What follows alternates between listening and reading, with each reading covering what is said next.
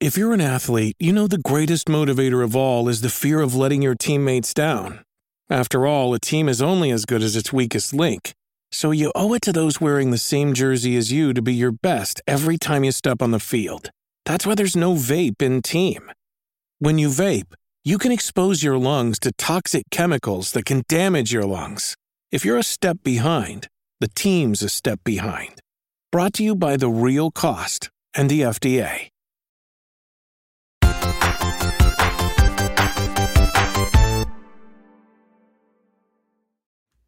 What's up, and welcome back to the Kind of Funny Games cast. Of course, I'm Tim Gettys, and I'm joined by the new face of video games, Blessing Adeoye Jr. Tim, I have in my hand some oolong tea, uh, which I'm enjoying. And earlier today, I, I had some oolong tea. I was holding it. I was looking out the outside the window, and I noticed that the leaves on the trees were a certain color to indicate that it is a certain season that we're entering. You know what that season is, Tim? Mm, spring? It's review season. Review it's season. Oh, Damn oh, it, bless. oh, We're here. yeah, yeah. You motherfucker. You got me. the You got me ever again. clever. The ever clever. Plus Blessing Adeoye Jr. Uh, with T Boys today, though. Oh, T Boys. Look at that. Look at that. Look at What are you that. Y'all drinking? fighting? You fighting the sickness? I just no, I just like tea. It's like Wait, It's cold. Really? Yeah. I've never heard that about you, Tim. That you like Yeah, tea. exactly. We've This had this exact conversation He's got on the COVID, kind of funny games cast, but it is what it is. You know what I mean? See, guys, here's the deal. It's been really cold in San Francisco, but then every once in a while, it's been really hot in San Francisco. So I had to be prepared for everything. So that's why you dual wield. I got my ice cold LaCroix, and then I got my hot ass tea. Oh, I I'm triple prepared for anything. I triple wheeled. You're crazy. Oh shit! You What- got- gotta triple using wheel. to, What are you using to hold the third thing, Andy? You dr- well, it's just a can. So it's Table? always it's always you got an energy drink on hand. Mhm. Uh, I have a Coke Zero sitting over there on that shelf, and then Mhm. water. How old? Gotcha. that- So you how old is that Coke Zero? Oh, you know, I alternate. I'll alternate. There. okay. I like how Andy's like looking as if he's talking to someone in the room right now. He's looking at what's growing on top of the Coke Zero right now. Mhm, Yeah, mhm. there's Of course, three that is the Nitro Rifle, Andy Cortez. Hello, great afternoon, everybody. Um, I I have something to announce today. really, really, really big stuff, everybody. Um, yesterday I was on PS I Love You, and uh, we talked about Flamin' Hot snacks. We did, yeah. And for the first time, blessing, I've ever seen and purchased Flamin' Hot puff corn. Oh, it's yes. unfortunate. It's unfortunate that it's flaming hot, but I am happy that you finally saw puff corn on the wild. Wait, what do you mean? Is, there's other puff corn? Oh yeah, yeah, yeah. No, no. There's butter and there's cheese, and those are like by far the way better flavors than Oh, uh, flaming hot. Yeah, the flaming hot puff corn I don't think is where it hits, but it's weird though because that, I think that is the most available. I see that at my local 7-Eleven all the time. So, I I I mean, this could be one of those things where it's like back in the day when I was a kid, I, until I noticed that my friends' parents had a white minivan. I I saw these white minivans all over the place, right? It's one of those things that like they were probably there the whole time that you just weren't in your consciousness. Mm-hmm. I swear this is the first time I've seen a bag of puff puff corn in my life. Like no joke in my life, and I bought the bag yesterday, and I housed that shit in about Yeah, like, you did. know, two three minutes. I was just like It's so inhaling them. fucking good. I will say, I will say, I That was so popcorn. aggressive, Bless. Sorry, I, I like legitimately. It might be my favorite snack of all time. Like puff corn I- specifically. It's ridiculous. I will say I liked them, bless. They were really, really soft though. Like I wish I need a tiny bit more of a puff. crunch. I felt like I was crunching on a flaming hot like air. Yep, Like just a, exactly. a pocket of air. It- It I need wait until you have the butter flavor. I'm gonna I'm gonna go on Amazon. I'm gonna send you some butter flavor. Barrett, uh, message me your address. I don't know if I'm gonna want send you that. some Okay. butter flavor. It's gonna melt your Andy, mouth, accept Andy. the gift. He's trying to be your friend. Okay. Okay.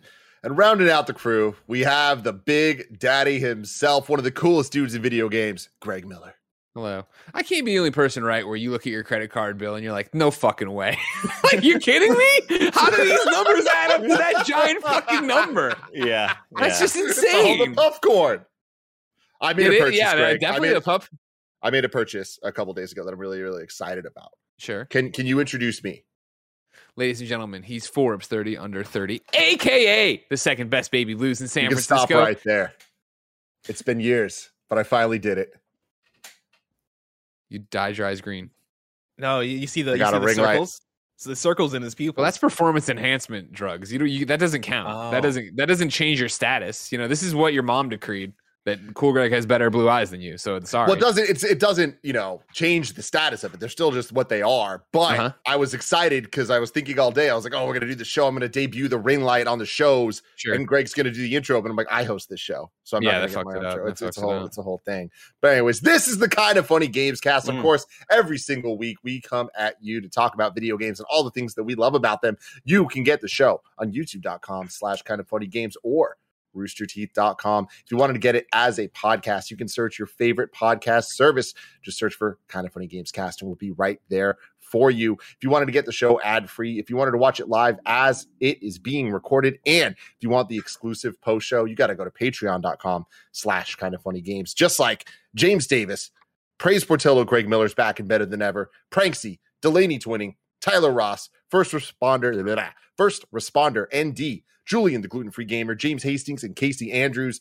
Ah, if you don't have a buck to toss our way, that's totally cool. You can go to use our Epic creator code, kind of funny, anytime you are buying anything on the Epic Game Store. We appreciate you very, very much. If you're buying those games, if you use our code, some of that money just goes to us, no extra charge to you. And that is super rad for me. I'm going to be honest with you.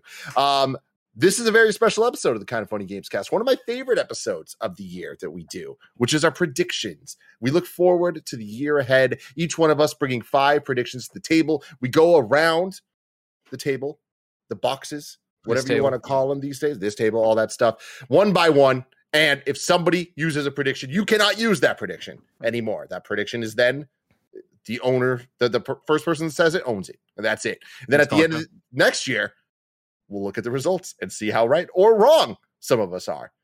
Some of us are more right than others. Isn't that right, Blessing?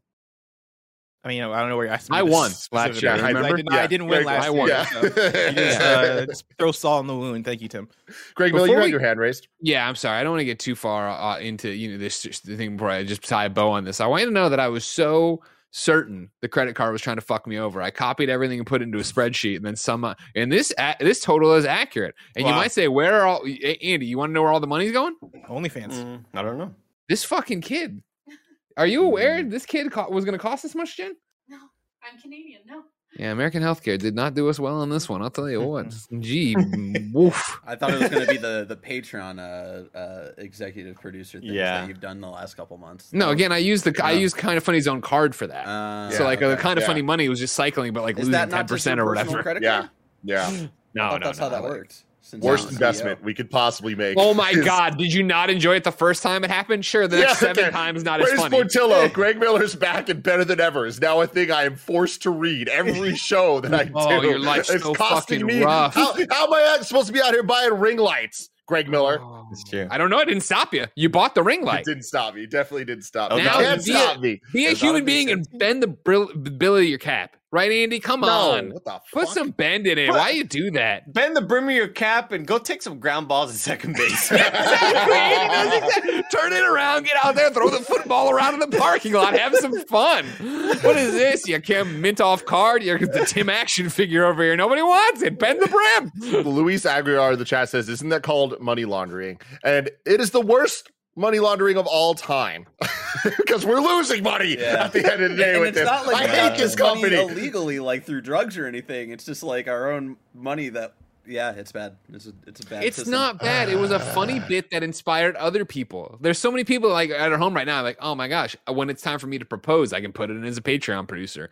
When I wanna when I wanna, you know, advertise my business, one eight hundred junk bonds, I can put it in as a Patreon producer. All right. Oh, when they want to Well- when they don't agree with how Blessing reviews their favorite video game, they can write in and be like, Blessing was wrong. Uh, you know, this game is great. Oh, God, don't do it. We are eight minutes and 40 seconds into this episode, and nothing of substance has actually been said yet. But I assure you that the rest of the episode will go a very different way. And on top of that, the show's awesome and is about to be awesome for the next couple months. I can guarantee it because we have so many video games, whether it's Pokemon Legends, Dying Light 2, Horizon, Sifu. We have so many games coming out that I'm sure we're going to be doing a ton of reviews for, a ton of impressions for, all the fun stuff for, maybe some spoiler casts. Uh, so please if you're not, subscribe to youtube.com slash kind of funny games or to the podcast, all the stuff I already said. But this show's going to be a lot of fun the next couple weeks. Shows all of our shows, but this one in particular. I feel it everywhere. Let's get to the predictions. All right. 2022. I want to start with Blessing. The man who lost last year's predictions got it. I lost because of you, Greg. I know because I'm so good. Because I no, because I listened to Podcast Beyond over the years and uh, other kind of funny podcasts over the years, and I would listen to you do predictions every single year, and you would do the thing where you would detail it up. You know, you would put in so many like different asterisks, and you would go for the the like the decimal points. Sure. And I realized last last year that, that was a bad strategy after I saw the score. In the industry, we call it sprinkling in the sex. That's what we call That's that. we've Greg. never called it that. That was never sprinkle in the sex Yeah. right there because the Yeah. the basic plot points kind of whatever sure hey Sure. madden is going to come out this year sprinkle in the sex they're bringing back uh you know terrible Bo athlete Jackson. who died yeah something like that See, the problem is, though with your analogy right there, uh, blessing, is that Mm. I can watch Dale Earnhardt Jr. whip around that track, all right. But I try to do it in the Mini Cooper. I roll it because I'm wa- I'm watching a professional, someone with millions of years of experience at this, all right. But you try to step up and pick up the Infinity Gauntlet, and this happened to you. You burned out and you lost. I'm sorry. You know what I mean? I'm gonna go for some sure bets.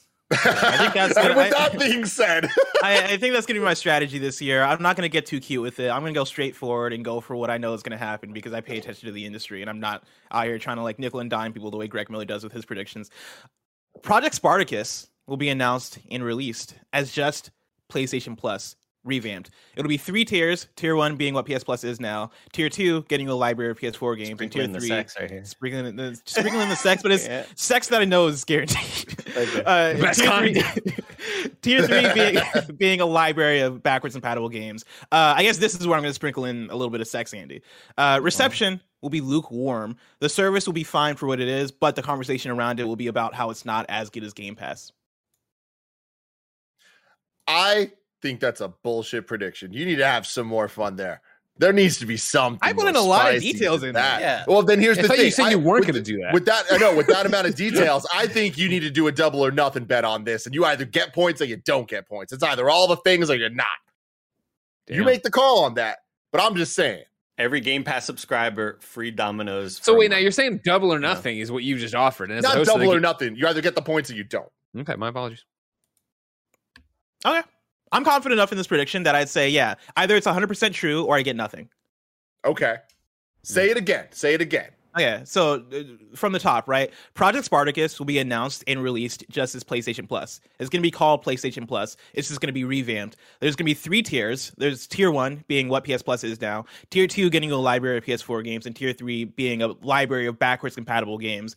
Uh, the reception of it will be lukewarm.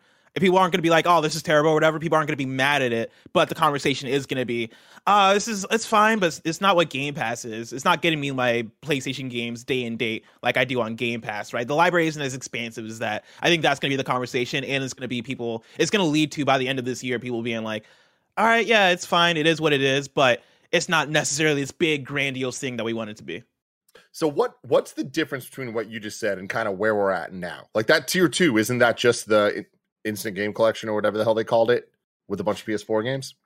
Yeah, I think they expand that, right? You're talking about PS Plus collection, which I think is I think that's going to be part of it. I think this is kind of the evolution of that, and this come this of course comes from the rumors and the reports of what Project Spartacus is, right? I think the, the tier two is going to be essentially Game Pass, but just the previous gen games, right? It is just going to be uh the Persona Persona fives of the worlds and like the the the games that PlayStation would essentially put on PS Plus for PS4 games, but included in the service. And then tier three is going to be PS1, PS2, PS3. I don't want to get into detail about how that's going to be the case. I don't Yeah, want to talk wanna- about I- I streaming. wanna- yeah, I want to ask you of like, do do we think they're confident in uh, being able to finally download PS3 to uh, PS5 hardware, right? And how do they do that?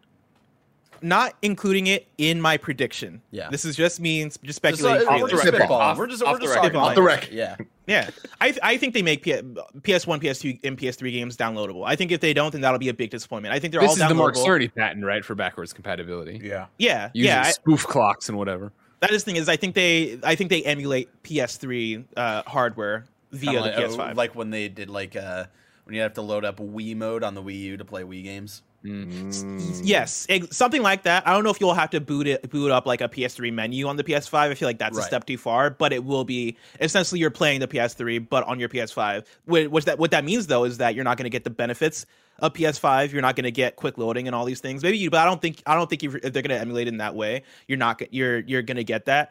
Um, but I think that's how they solve the issue of the PS3 being such a, a weird thing to emulate, and I think that also makes it easy for them going back to PS2 and PS1 games of going, oh yeah, just emulate the hardware and go about it that way, as opposed to re-releasing all these different games, and having to figure out how to make these games, make sure that these games work with the SSD, with what the hardware is, and doing the work that Xbox on their side have done, but have proven that it takes years and years and years to do that in a way that is going to evolve into something that we can finally sit down and go, oh, this is awesome. Oh, this is reach full potential. I think that's a long journey for PlayStation, and I think for them the easiest thing is to go cool just emulate it and give people a library and we'll see how they how they receive it and we'll take it from there Mark Cerny will personally install a cell processor in everybody's Wow. PS5. Whoever requests it though, it's by Wow. you gotta like request it. Yeah. It's like the you gotta backbone Get controller on the list. thing. Yeah, exactly, exactly. Exactly. It's like trying to get one of them, uh, uh, one of them analog pockets. Tim, How Mm, how expensive is the library at launch?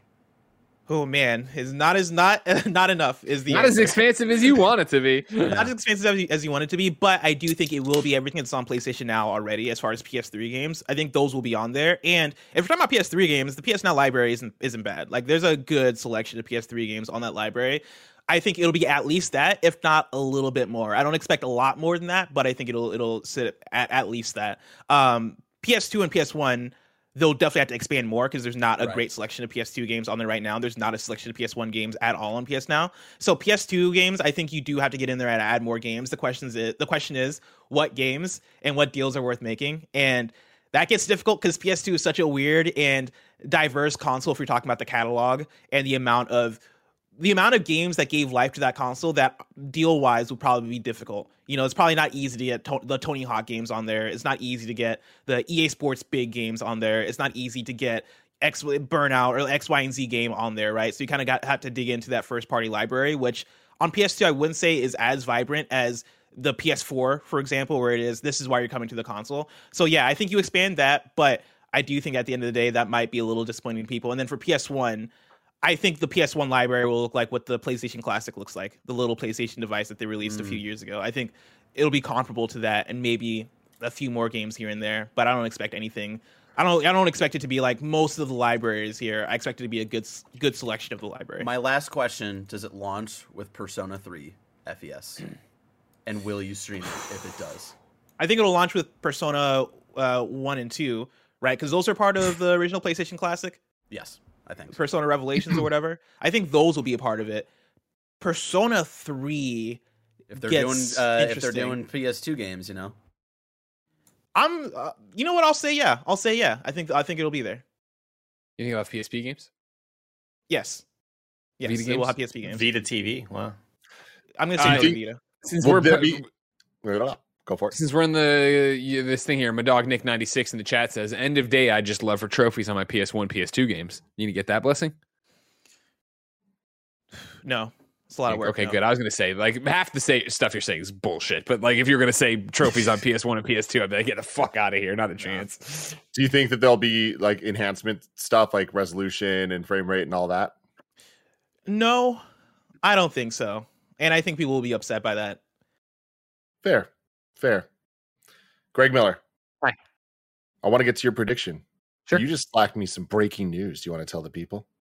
No, no, I was just letting you know that you're allowed to say that the Dying Light two reviews next year, next week. I, I- we said that on PS I Love You already, of course. Oh, that yeah, we're playing Dying Light two, and that the review will be next week's Gamescast. So I it know was breaking news you, to me. breaking news to you. Well, thanks for listening to PS I Love You. You're welcome. You're You know I mean? Mhm, mhm. Like, don't get me wrong, I don't listen to every interview. A lot of these movies you guys watch are garbage, but come on. PS I Love You. Oh, and this is a great. Uh, uh, here we go. Since you're unsullied soil, all right. If I told you I fucked a cup of water, Tim, what would you think? if you fucked a cup of water, That's correct, Tim. Yeah.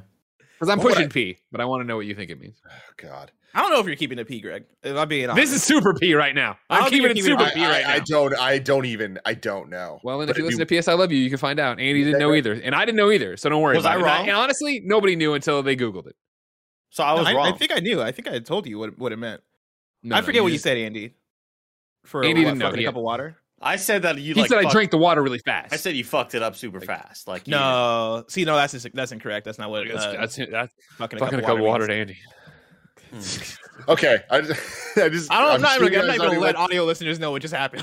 Y'all, y'all, you went down this rabbit hole, I'm sure, but I just googled "fucking a cup of water" to My see what reference so it was. right now. And there's the the top Reddit post. It just says, "Not gonna lie, fucking a glass of water is a weird yet oddly pleasurable experience. It feels like you're almost deep in nothing."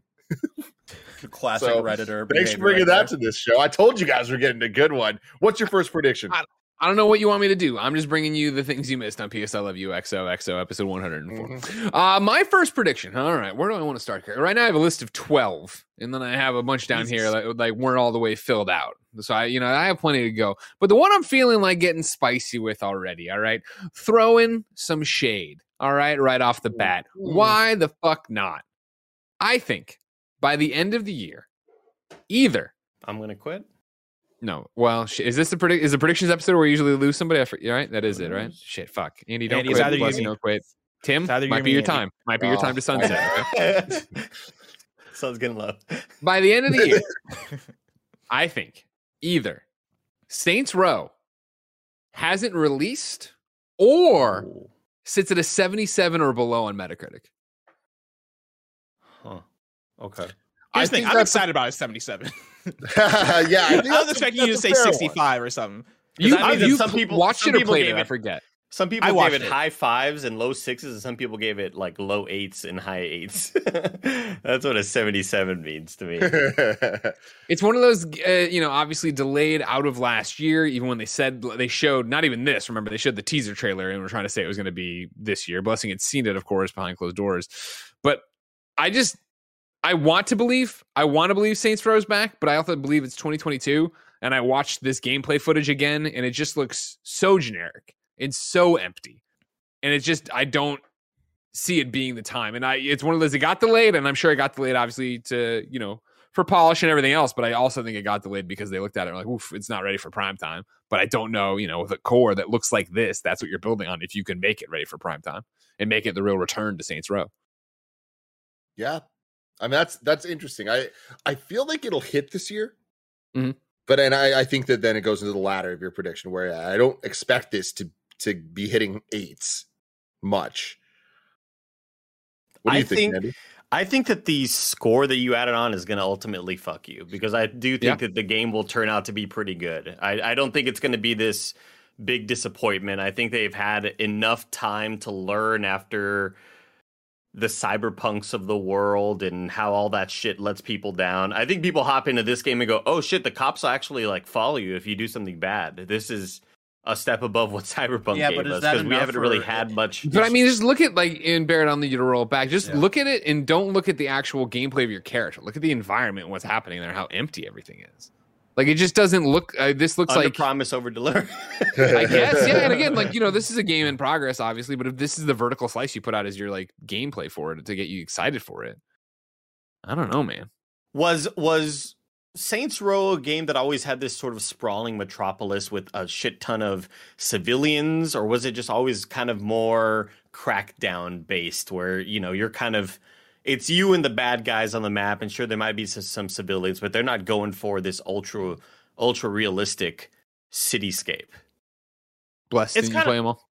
Yeah, I mean, I played uh, Saints Row three and four, and it is kind of that, right? Like it, I mean, it's a Grand Theft Auto clone, and so I think they go for trying to have somewhat of a living, breathing world, but it is, it is not Grand Theft Auto in terms of what they actually uh, attain, right? Like the streets aren't like filled with civilians. It isn't like a super like you have the open world city that you can that you can explore, but I would probably compare it more so to a Crackdown, even though I've not played Crackdown, so I don't like. I assume the streets aren't empty in Crackdown in terms of like people people being being in there. It's just like uh, the, the, I feel like when you're walking around a city in GTA, the the civilians are very present and you're very aware of their existence. Where I feel like in Crackdown, they're as present as a fucking light pole. like It's that. they don't really feel like they are like this living, breathing person. You know? It's de- I mean, it's definitely that. Like Saints Row is definitely the kind the kind of open world that you come to to fuck around and do all the destruction, and you're not really like living in there. You're not really like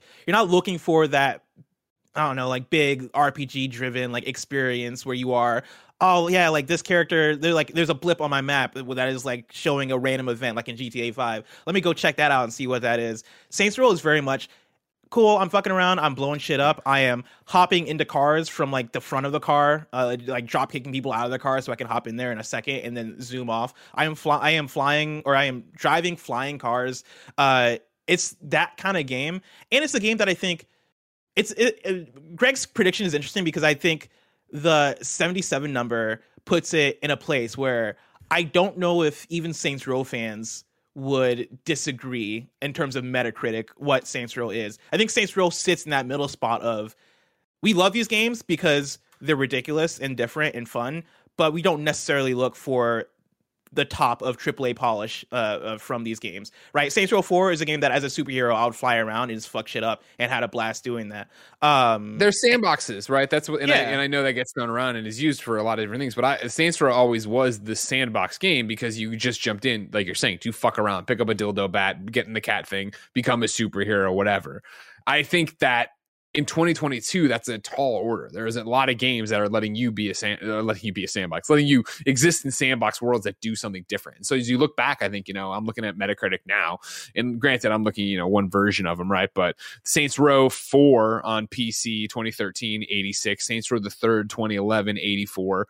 Uh, when they put out Reelected in 2015 on PS4, that got a 75.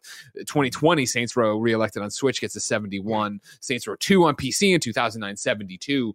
Like you saw them go up as time went on, but I feel like that has passed, and so many other games have done that sandbox world so well. Yeah, I was I was gonna say like I think the I I think the not necessarily a gimmick, but I think having uh, an interactive open world was still such a big wow sort of selling point at that time in game development that if you had it, it was going to give you a lot of brownie points. And I do think that nowadays we're kind of used to that. We've seen it done really well before. So what else does it got going for it? Is Saints Row going to deliver on a story? Is it going to have, um, is it going to have great dialogue and awesome characters that you meet? Like From that trailer, I, like don't Far- think I so. feel like Far Cry kind of does that already, like in, in some ways that where it's, you know, this is an eight out of 10, 7 out of 10 And- game, you know? And I think you know the uh, comparison to Crackdown, maybe not you know street to get to get down to the minute details of like the street and the citizens there. I think it's a similar story in terms of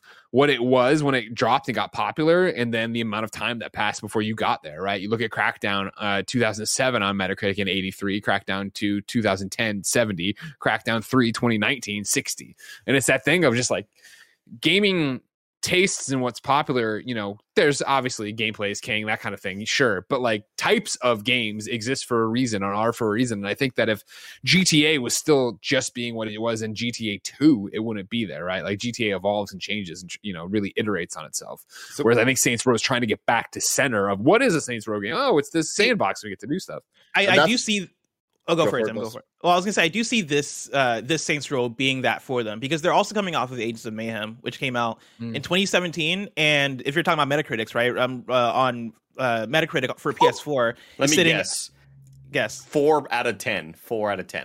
It's it's sitting at a 62 on Metacritic. Oh, on shit. That's way higher than I PS4. Oh, no, Andy's going to play it tonight on stream. but it, it Nice. is that it is that, that game that came out from Volition that was different from Saints Row, and some people tried it, and it came out and it, uh, it totally got passed by because one, it did come out in 2017, which was which was an ultra stacked year for video games, but then also it just wasn't what people wanted from Volition in terms of hey, we're making a game that uh, is this you're switching between these superhero like characters, but all or not superhero, but like uh, uh, like hero characters like Overwatch, that type of hero. We're switching between these characters, but it's not multiplayer. It is single player. You have the third person action like in Saints Row, but it's not Saints Row, right? Like it, it existed in this weird space that kind of sidetracked them, and I think a game like that makes them look at themselves and go.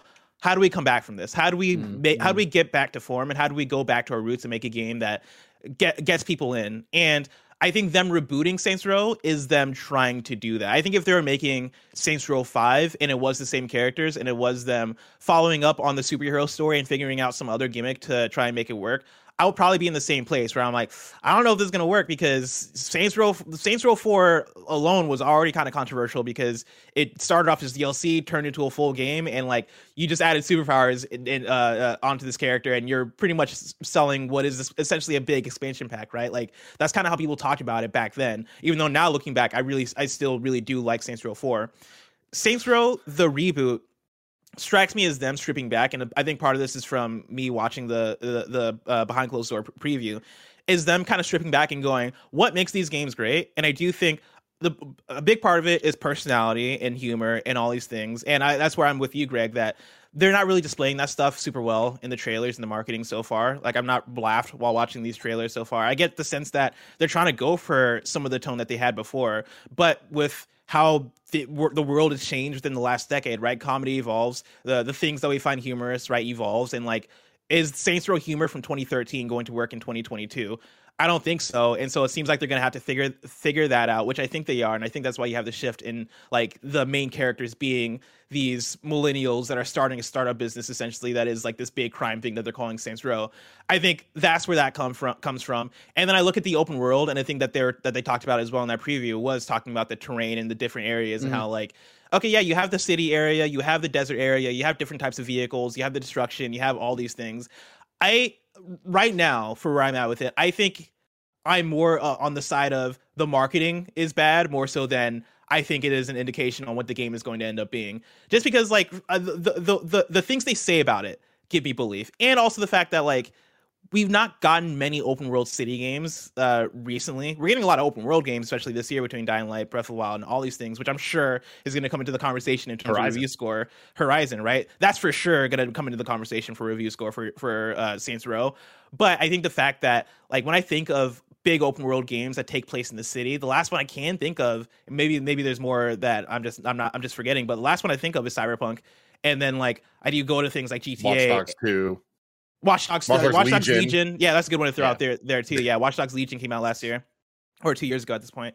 Uh, those are few and far enough between, and it's been so long since the Saints Row game that I I do foresee this game coming out and feeling like a breath of fresh air, at least for Saints Row fans and for fans of those types of games. Maybe See, for the wide player base, not as much because you got you have all these other games to come to. But yeah, that, that, that's kind of where I'm at with I, it and that's why I think it's interesting to bring up Watch Dogs Legion, which was a breath of fresh air for that game, let alone that genre, right? And put it out there. And it was that, hey, we're going to give you all this kooky gameplay and different things and characters. And it just didn't hit work. Like it just didn't work for people in terms of, you know, mega success. I, I don't remember what it actually came down for. Uh, reviews, it's on average Watch Dogs at yeah, 70. 66, 72 here for PS5 and PC, respectively, yeah. 76 on Xbox. How'd that game come out almost two years ago? Jesus. Dude, it's been 2020 like for a, a year and two months, essentially. Days. But yeah, 2020.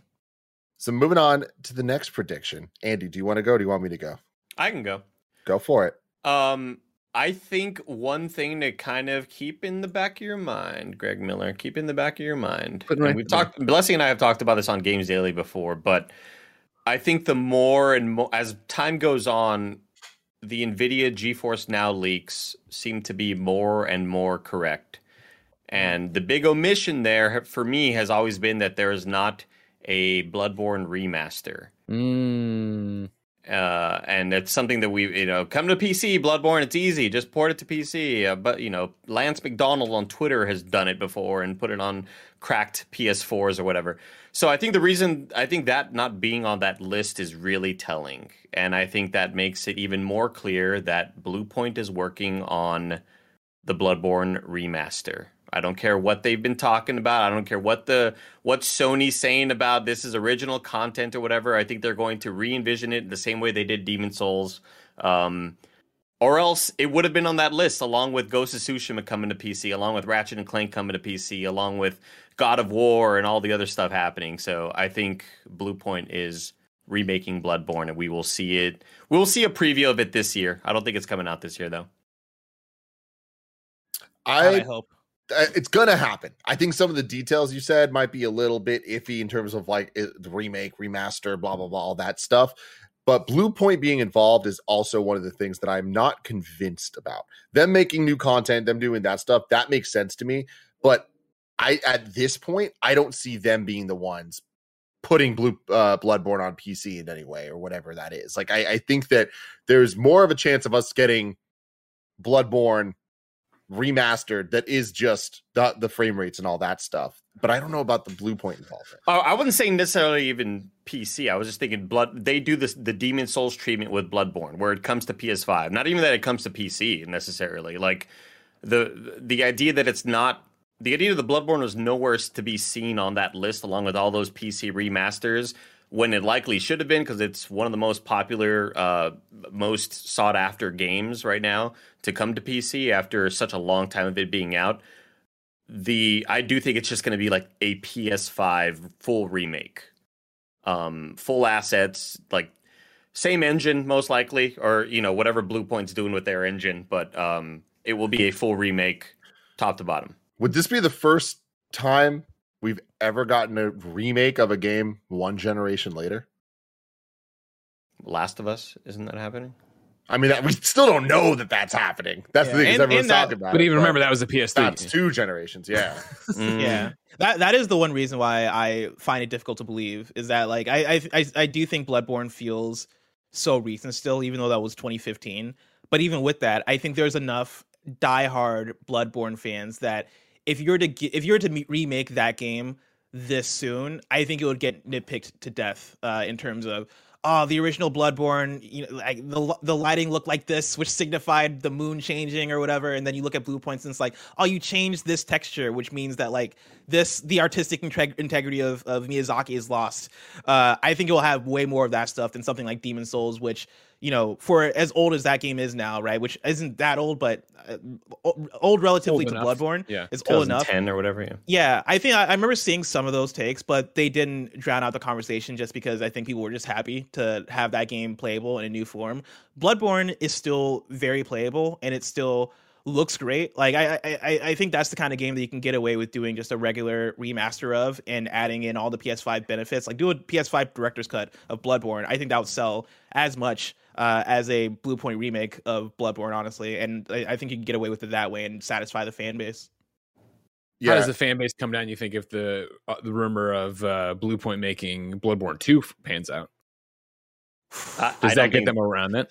No, no. I think that's even worse because that's that's essentially Bluepoint coming up with their own lore, making Yeah. up their own story. Where It's like giving Metal Gear to somebody else. so much of the secret sauce is Miyazaki. Yeah, like you, a Metal Gear game without Kojima, what even is that? You know, and I, I feel that I feel that whenever people ask me like, Andy, when are you going to play Nioh on stream? It's like, uh, okay, like I, I know I know people love Nioh one and two. I know those are really really good games, like mechanically, but so much of the experience is getting that Miyazaki touch, and I know that that those games don't have Miyazaki. Whether it's still good or bad or not, I I don't know. I haven't played them, but I th- that would not go down well whatsoever with the hardcore Souls community. I'd still love it. I think it'd still be cool, but like the hardcore people who nitpicked Demon Souls to death would absolutely hate that. Would hate to any added story content being thought of uh, in a world that Miyazaki created. Yeah, it's gonna be fascinating because I think so many things get kicked around for Bluepoint. Uh, you know, in what they should be working on, what they are working on, and then yeah, even after they said right that they were working on something original, people are still like, well. A remake could be original. Well, Yeah. a sequel could be original. Give me Shadow Colossus too.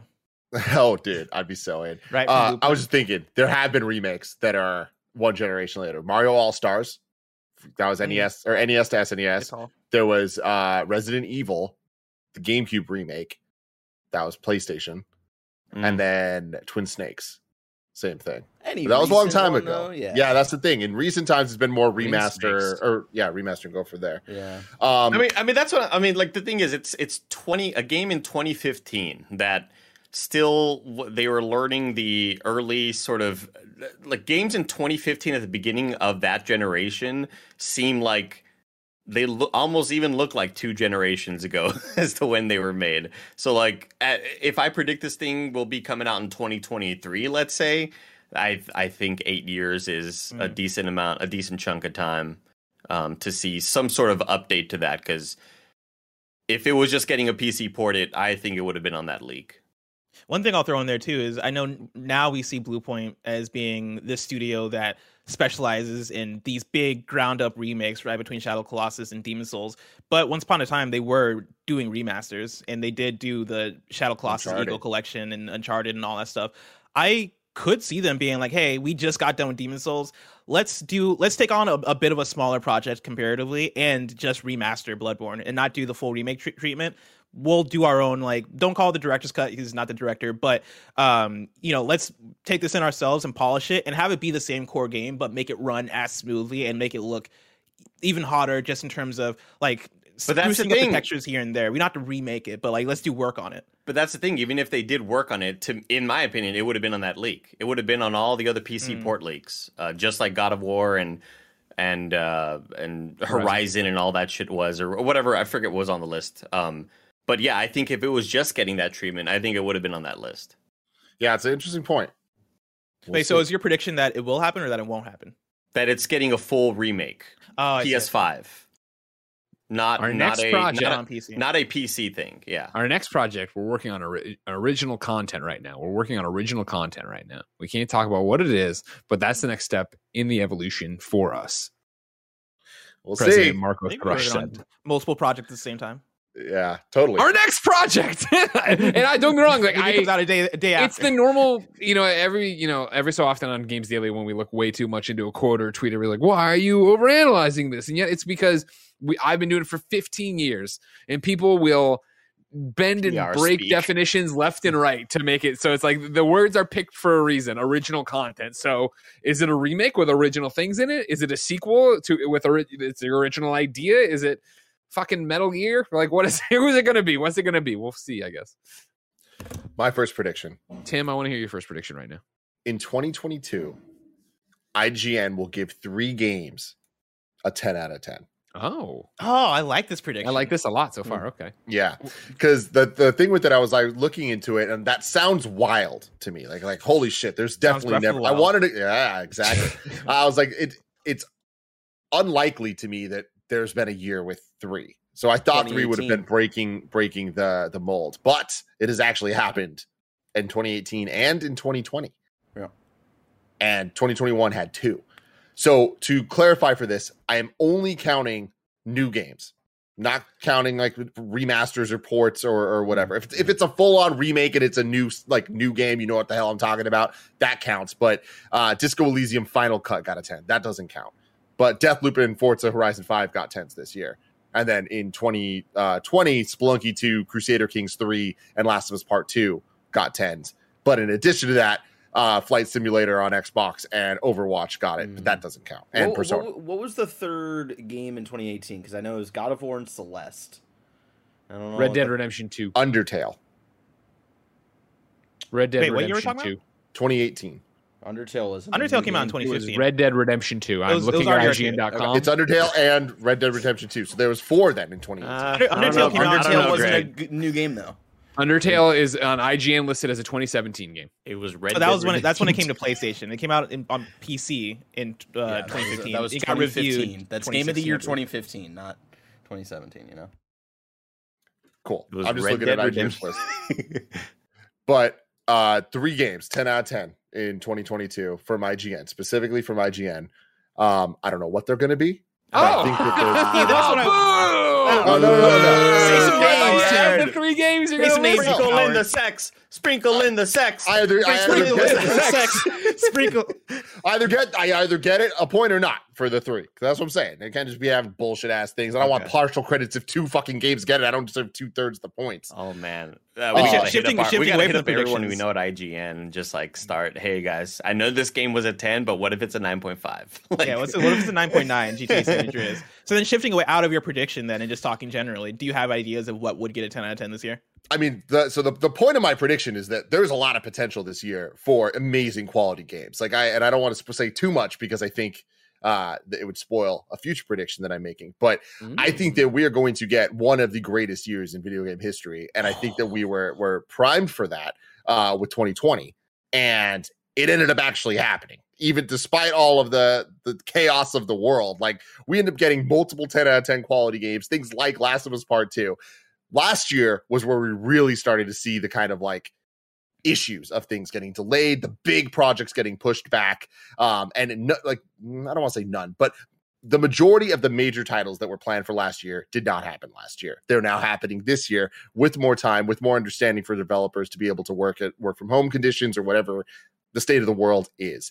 Sure, there still might be some games that don't make it. Does Breath of the Wild make it? Does God of War make it? I don't know, but I think both of those have a lot of potential to hit that 10 out of 10. Horizon, KV. I think has potential to hit Oh, a God, 10 I out of 10. so. From looking at the review today or the preview that Dornbush did on IGN, I think it's going to get a 10 out of 10. Uh, so we'll see. I think that'll be the soonest one we, we get. Blessing. You've pretty, you've pretty much canceled out one of my predictions, and so I'm gonna I'm gonna cross this one out. But I was gonna make the prediction that by the end of this year, there will be a debate on whether or not 2022 is as good, if not better, a year for video game releases than 2017. And my argument was gonna be that at the forefront of that conversation will be Horizon Forbidden West, Breath of the Wild 2, God of War Ragnarok, Starfield, Pokemon Legends Arceus, and surprise Game of the Year contenders that we don't know about yet. You didn't even mention Elden Ring. Oh fuck yeah! See, I didn't even mention Elden Ring. That's a good point. Yeah, I think Elden Ring Pretty has good game right there. to be 10 out of 10 as well. What a year, So- Holy shit. About 30 hours. Bless you here. 30 hours. dude! I did Elden Ring. hear. Oh, I'm gonna get lost in that game. But before Blessing gets lost, let me tell you about our sponsors. There are a ton of worthwhile goals to set for yourself this year, and personally, learning a new language with Babbel is at the top of my list. Babbel is the addictively fun, fast, and easy language learning app that has sold more than 10 million subscriptions. Ladies and gentlemen, I'm Greg, and as you know, I'm in love with a French Canadian named Genevieve Saint-Onge. And uh, Jen, of course, uh, first language is French. She learned English later on, and I've been trying to learn French, but I keep falling off. I've got Babbel on my phone. I'm ready to do it in 2022. Other language learning apps use AI for their lesson plans, but Babbel lessons were created by over 100 language experts. Their teaching method has been scientifically proven to be effective. You can choose from 14 different languages like Spanish, French, Italian, and German. Plus, Babbel's speech recognition technology helps you improve your pronunciation and accent. I could probably use that for English. Right now, when you purchase a three-month Babbel subscription, you'll get an additional three months for free. That's six months for the price of three. Just go to babbel.com and use the promo code Kinda Funny, all one word. That's B-A-B-B-E-L dot com, code Kinda Funny. Babbel, language for life. When it comes to getting a good night's sleep, there's only one thing you need a good mattress. Forget all those gimmicks like mattress toppers and weighted blankets. If your mattress is terrible, your sleep is going to be terrible. So get the only thing you truly need a purple mattress. Only purple mattresses have the Gel Flex Grid. It's a super stretchy, ultra squishy material that adapts and flexes around pressure points and doesn't retain heat. How do I know? Well, I talked to a young man named Timothy Gettys, and Timothy swears by the purple pillow. Then, on top of that, he used to have a roommate named Joey Noelle who swore by her purple mattress. That's right. Kind of funny sleeping all over this purple stuff and loving every minute of it. Uh, getting a great night's sleep starts with having a great mattress. Get a purple mattress. Go to purple.com slash kinda funny and use the code kinda funny. For a limited time, you can get 10% off any order of $200 or more. That's purple.com slash kinda funny. Code kinda funny for 10% off any order of $200 or more. That's purple.com slash kinda funny. Promo code kinda funny. Terms apply. Prediction number two. Bless. Xbox will acquire Sega. Sega. That's the prediction. I make that prediction because I think it'll be their way of trying to get a trying to grow their market in Japan alongside getting big IP like Sonic the Hedgehog and others. But I think being able to own Yakuza and Persona and have Atlus in their pocket, I think that goes a long way in terms of uh, uh, uh, getting them. I, in, in terms of selling Xboxes in Japan, right? I think that's the thing they've been trying to do for a very long time and have not not had as great of success uh, with. And they've been, I think they've been proving for a while that like they really want to try and make it work. And on Game Pass, you see all these Yakuza games come into the service. You see Final Fantasy, you see plenty of other uh, uh, Japanese. You see, you saw them announce uh, Phantasy Star Online Two or just online. You see them announcing that game or announcing that game years ago and that coming to Xbox as well, right? I think they're making moves, and I think that them acquiring Sega is going to be their biggest move. See, that's gonna happen, and then Persona's still only gonna release on PlayStation for some reason. I predicted love almost it- every year that Sega gets uh, acquired by Sony, and I still think that it's more likely to be Sony than than Xbox. I I know that the acquisition conversations right now is all over the place, and it, you can just throw out a ton of different words, and there's a fifty percent chance of it happening just based on where we're at. I don't think that PlayStation is in this like snatch and run type situation where they need to uh catch up in any way. Like they're doing their own thing, and I, I think that they're going to stay the course of their plan. So to me, it's only going to happen if that was already the plan for them to acquire Sega, not like oh fuck, we have to react to what Xbox Mhm. just did. What can we do? Um, but I do think that the that conversation's at least happened uh, over the last couple of years, and I think that it is more likely to be PlayStation than Xbox. Andy, I, I I think that we might even see like Blessing is mentioning right now, uh, really wanting Yakuza. I think we might see maybe some sort of timed release stuff for Yakuza in the future, as opposed to just buying them up completely. Because we've seen the love that Xbox Game Pass has gotten with the Yakuza series and how popular those games have gotten because of Xbox Game Pass. And I could see some sort of relationship furthering there, where you know maybe we get the next couple games in this series, uh, timed exclusive sort of stuff. But what I wanted to say first was I would love it if like Phil Spencer was like, yeah, we know we, I really want it. I really want Sega. Like, oh, because you want like Persona and Yakuza. Like, no, I just really want Master Chief and the Super Monkey Ball. I just gotta have him in there. I, gotta, I gotta see his ass in there. Last thing I want to say on that too is I don't think we're going to see Xbox acquiring Japanese studios.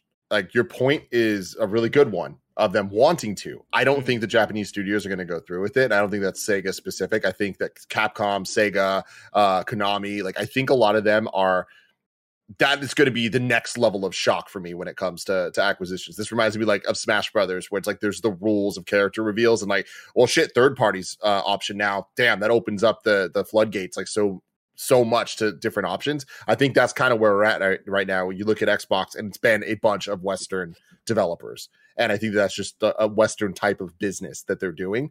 Um, so I, I think that's why I'm still leaning on the PlayStation side, being a Japanese company, even though it's based in America for PlayStation and all that Mhm. stuff. Do you count Square Enix in that? I do. Yeah, Square, Capcom, and Square, Capcom, Konami, and uh, Sega are the ones, and then Nintendo. But that's a whole other conversation. Prediction number two, Greg. Here's what I want to do. oh, I want to have a question real quick. I want to have a sidebar here. Mm-hmm. Of course, infamously this year, I was falsely persecuted by all of you for having boring predictions, predicting games weren't going to come out and stuff like that.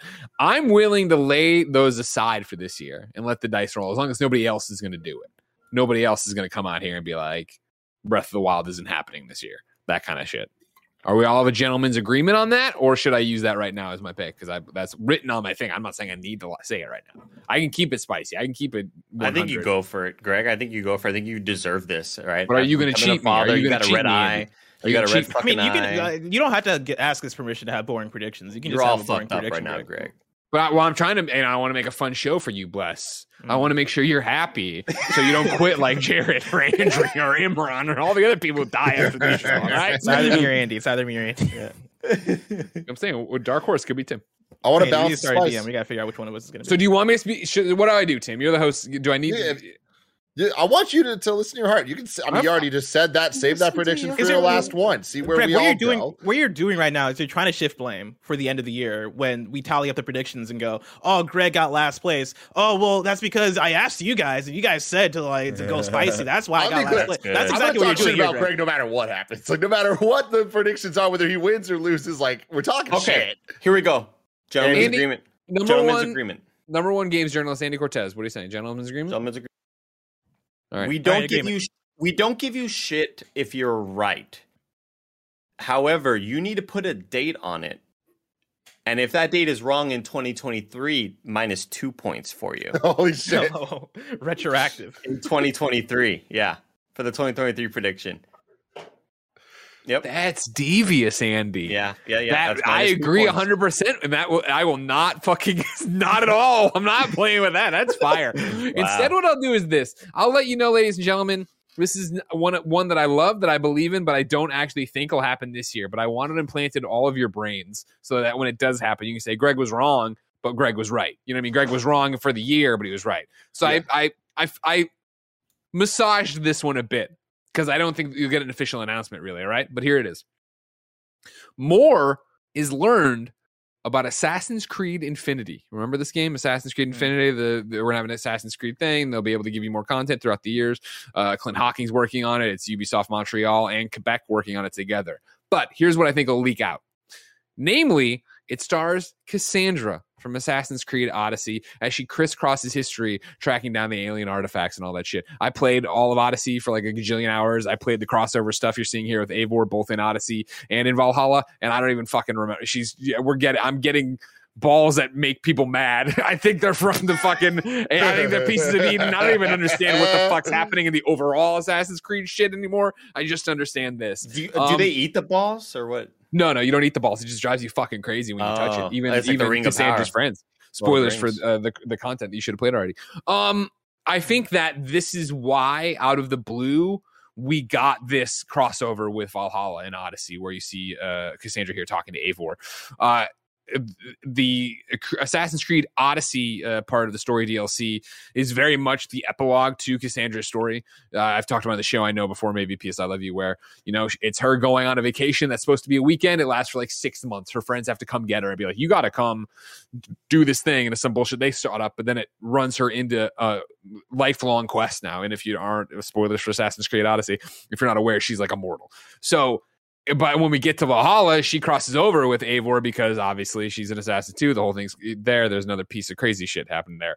I think that that is how they will set up the Infinity game. I think the idea there is that maybe, and I use stars, Cassandra, maybe rotates or, or revolves around her is a better way because I could see you say if, if it's going to be that you're going to be playing as Cassandra, I, it might get wonky of like, well, what are you leveling up and how do you keep going? It it might be her going to different times, different places where we get a new assassin and we go through and do it. And you build it up and you get all your RPG points and yada yada yada. And then when you come to your infinity screen, you choose I'm getting into the weeds. What I'm saying in this prediction is that at some point, in the same way Bloomberg, you know, broke the news of Assassin's Creed Infinity, then got a confirmation from Ubisoft.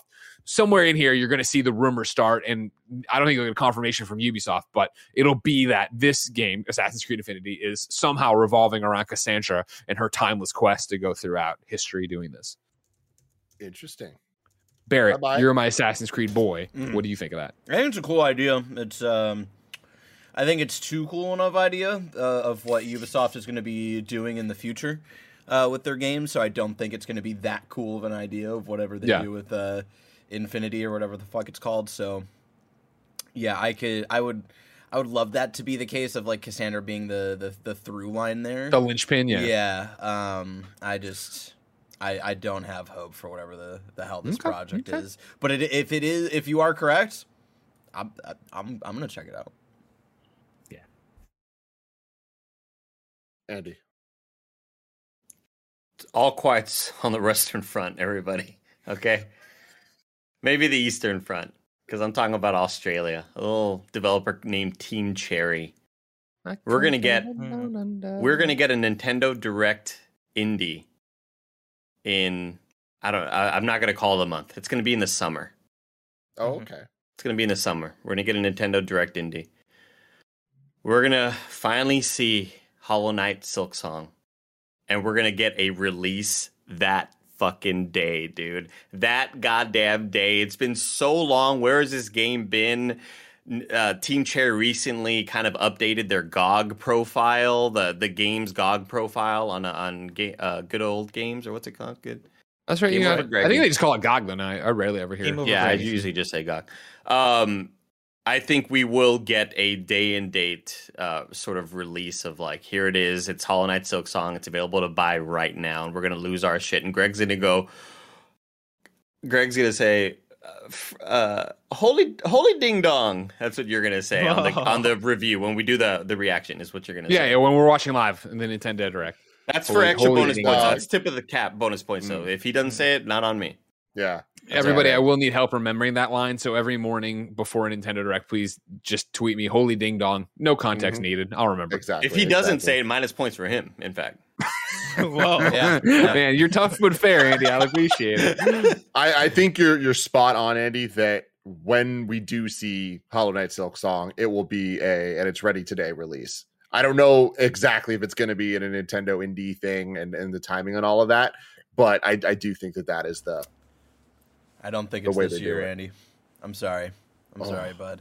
Oh, I think Silksong Cuphead is the, DLC. I think Silksong's the new Cuphead DLC. Mm. See, I was gonna say if, if Cuphead DLC long. can come out, I got faith in Hollow Knight Silksong, Andy. I think it's gonna happen. Thank you, blessing. Thank you. Somebody believes in this. Cuphead DLC, I think, was announced before even Hollow Knight came out, right? Cuphead DLC was announced before Cuphead came out. I, don't, I don't think that was announced for a very long time. My next one. This is the the follow up one. 2022 will be the sequel to Nintendo's 2017, and at some point in the year, and this is where it gets iffy because of pandemic and all this stuff and delays and shit. So I'm not saying these games are going to come out this year. That is the plan, though, and that is my prediction: is that the plan is for these games to come out in 2022. But at, my prediction is at some point in 2022, Nintendo will have announced Splatoon 3, a new Mario Kart, a new Mario 3D game, Breath of the Wild 2, all with 2022 dates. Or 2022 can be the date. Hmm. You get what I'm saying? Yeah, the Got it. window. The window, yeah. But at some point this year, we'll have that, and none of us are going to believe it. but they're we didn't get say, that for we didn't get that for Splatoon 3, right? We just got I don't, know. I, think, don't know. I think I Splatoon think three it is might have been. 2022. They might have said that already. But at Okay. some point, I think that their plan is to do that because in 2017 we got Odyssey, we got Breath of the Wild, we got Mario Kart 8 Deluxe, and we got Splatoon 2. So I think we're going to get all those again. And when you think about what that means for Nintendo's year, it's fucking insane because that's not even including like Pokemon Legends uh, coming out this week. And then later we got uh, like the, the Kirby game and all that stuff. But keep it in mind, which in looks great. 2017, um, the Switch came out in March, so they didn't have a January and February to have fun Right. with. So I'm I'm feeling good about that. And this is just the tip of the hat spicy shit. I think that two of the three games from IGN are going to be Nintendo games. I love this prediction. It also this is another prediction that steals one of my predictions, and so good game, Tim. You're killing it. Uh, the prediction I was going to make was that Nintendo would finally announce Mario Kart 9, and it'll come with an interesting twist, uh, possibly bring back double dash mechanics or something of that ilk, something that the makes twist this will be they Kart call it 10. Oh yeah, That's what everyone's 9. saying. Oh, Yeah, actually that- makes- but yeah. that's the isn't that the report? You're just predicting the report. With the, the which which part the Mario That, Kart. that there's an interesting Double dash twist. Yeah, Hey, you can dude, do it. I I talk about news so much on games daily that I forget which ones are real and which ones are, are fake. And so yeah, Predicting a report's going to that. happen. I, I think it's it's totally fair game. But no, the, the the rumor is it's going to be Mario Kart crossover, but the cross is like an X. It's going to be a, the Mario Kart 10, Okay. Which I buy, mm-hmm. and I that excites the fuck out of me. Crossover. I would, I That would like to Smash add, Brothers shit. I would like to add a tip of the cap to Tim's prediction. But again, he gets minus points if it's wrong. Blessing will become a really big Splatoon fan for at least like a at least a couple of weeks. He will finally Wow. see the light and like finally become the person he was meant to be, a Splatoon fan. Yeah, A squid kid. I hope so. Squid Kid. Squid Kid. I also really hope Tim's prediction is right, and I and Me I too. think I think I agree with you. I think this year might be the second best year for the Switch. Uh, like I could I could if Breath of the Wild two hits, of course. Like if that hit, hits, if Pokemon Legends Arceus uh, is great the way that it seems like it might be great. If Kirby the Forgotten Land looks or uh, comes out as good as it looks, because that game looks great for a Kirby game, and you know if if we get a cart in a Mario, I think that'll go a long way in terms of us going, ah, shit, this year was the shit. Like we re- we're really here again. Where we're experiencing peak Nintendo. I think that's a possibility. I think what gets like spiciest for me is asking for both Mario Kart and a 3D Mario is like so much. But when you think about those teams, you think about what they have been or have not been doing the last couple years. It, I, it adds up, and like that's the other thing too is the Mario Kart team uh, in year one of the Switch in 2017 they did Arms as well, and that was both that year. I don't think we're going to get an Arms, but I think Arms is replaced by Kirby and, and things like that. And we also got Um, Bayonetta three, which Bayonetta two got a ten out of ten from GameSpot. Right, like this is a highly anticipated game as well. That's how I was gonna ask about. That's what I was gonna ask about. Yeah. Next prediction, bless. Video game TV shows will only increase in quality and output, uh, and there's going to be no less than five video game series TV adaptations of quality released in 2022. And by of quality, I mean things that we would compare to something like The Witcher or Arcane in terms of, oh man, this video game adaptation is incredible for a TV series. I think we're going to get at least five of those this year. And this isn't part of my prediction, but I'll also say that I think leading that charge will be The Last of Us HBO show. Dude, uh, There you you, we, me and you, same wavelength here. I had a, a prediction that was uh, for video game TV shows and movies, of which there'll be more this year than we've ever seen before. There will be more good than bad. So yeah, I that's that's a fair assessment. It's interesting. Halo yeah. trailer announced to be dropping this Sunday, so we'll see how that goes. We have the, the Cuphead trailer right here, which I'm And yeah, if we talk about things that are announced, right? We got Halo, we got Cuphead, we got uh, Last of Us, and I'm sure there's more announced that d- don't come to my head because I don't think about TV as often as games. But like, that's three right there that I have big faith in. At least Cuphead and, and Last of Us, I have big faith in. Halo, I've not been keeping up with, but I've not been hearing bad things about that either. You know what we're gonna get a hint of, Tim? This is my. This, I'm throwing this on there just as a bonus for me. Okay, tip of the hat Mhm, for me. mhm, tip of the hat. We're gonna get uh, a reveal this year likely at Netflix's what do they call it? Their Geek Week. Geek Week, yeah. At Netflix uh, Geek Week, we're gonna get a glimpse at the Hyper Light Drifter animated show from Adi Shankar. I thought you guys the Devil May Cry.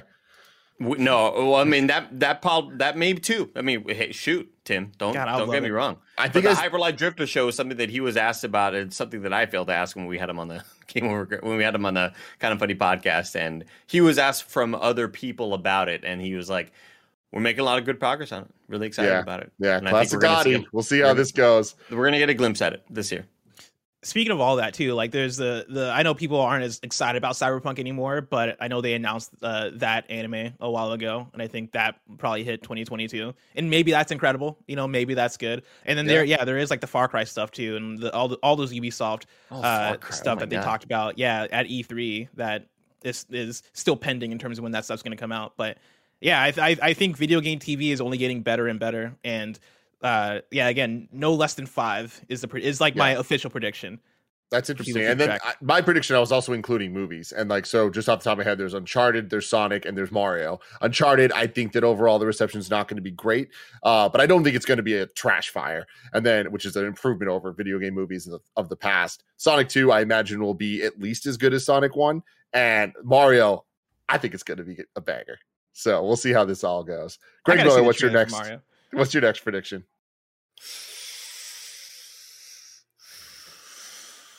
Where do I want to go with you right now, Timothy? Bring me We're gonna something go here. good.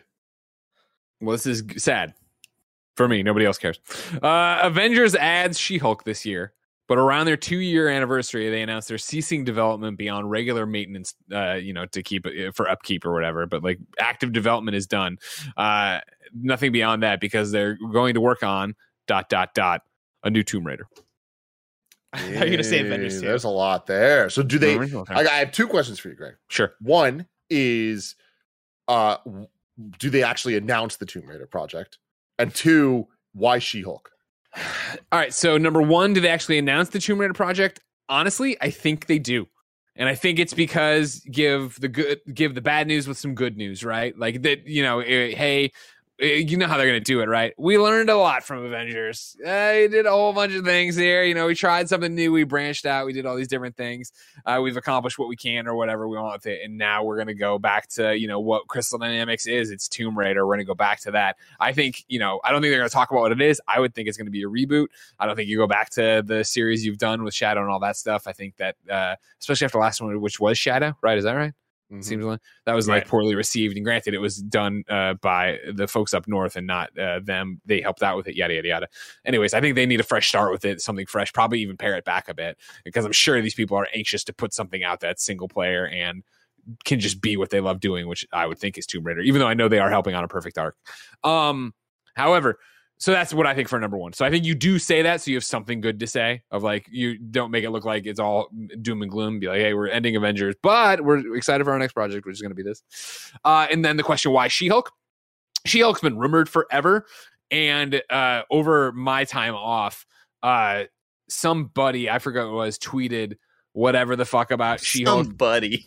somebody tweeted about uh, She-Hulk being in the game or whatever. Like, uh, and I forget if it was off of a, a leak because again, she's been leaked before and stuff like that. But it was basically like, hey, this voice actress is going to play She-Hulk, and that voice actress like quote tweeted it and put like a green and purple heart, and then quickly deleted it or whatever Yeah.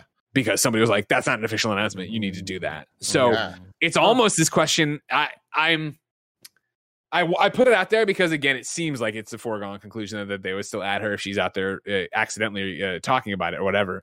I almost just at the last second pulled up and just put it that it's over th- this year because that I think is definitely happening. I think you know they get there, but it's like even right now you go to the Avengers subreddit and it's aflame with posts that are just like is this all over? like, is it done? Because like social media is just advertising stuff. The roadmap they promised for uh, 2022 that was supposed to happen in 2021, they announced in December, hey, it's not there yet. We're not putting it out yet. Don't worry though, you'll get it. They still haven't put it out or communicated about it. Like, and you know, it's that push and pull, obviously, all the time of like. I'm sure the developers would love to talk about what they're working on, but if Square Enix is, you know, sort of Damocles above their head as always, they are the ones holding it back and where does it go? But if She Hulk's that far along that has she has a voice voice actress that seems like they're ramping up to something, I would think they still do it. Uh, and of course, Jeremy uh, Donathan live chat calls out the Disney Plus show as well. Maybe for once they're trying to time this shit out. You know what I mean? To Yeah. actually get it to go around the same time of like, all right, cool. She Hulk's in the game and in the, in, on Disney Plus, and maybe they're trying to make it like a Black Panther thing. Even though I doubt it would be that ne- not nearly that big, but it'd be bigger than Spider Man. Who knows? But I think the sun is definitely setting on Avengers. I'm sorry, Greg. It's okay. I, I, it's that thing where I've I've had my fun with it. I've I had a great time with Yeah. Avengers, obviously. And now that I have the kid, I never have time to go raid or anything, so it doesn't even matter to me. Andy Cortez.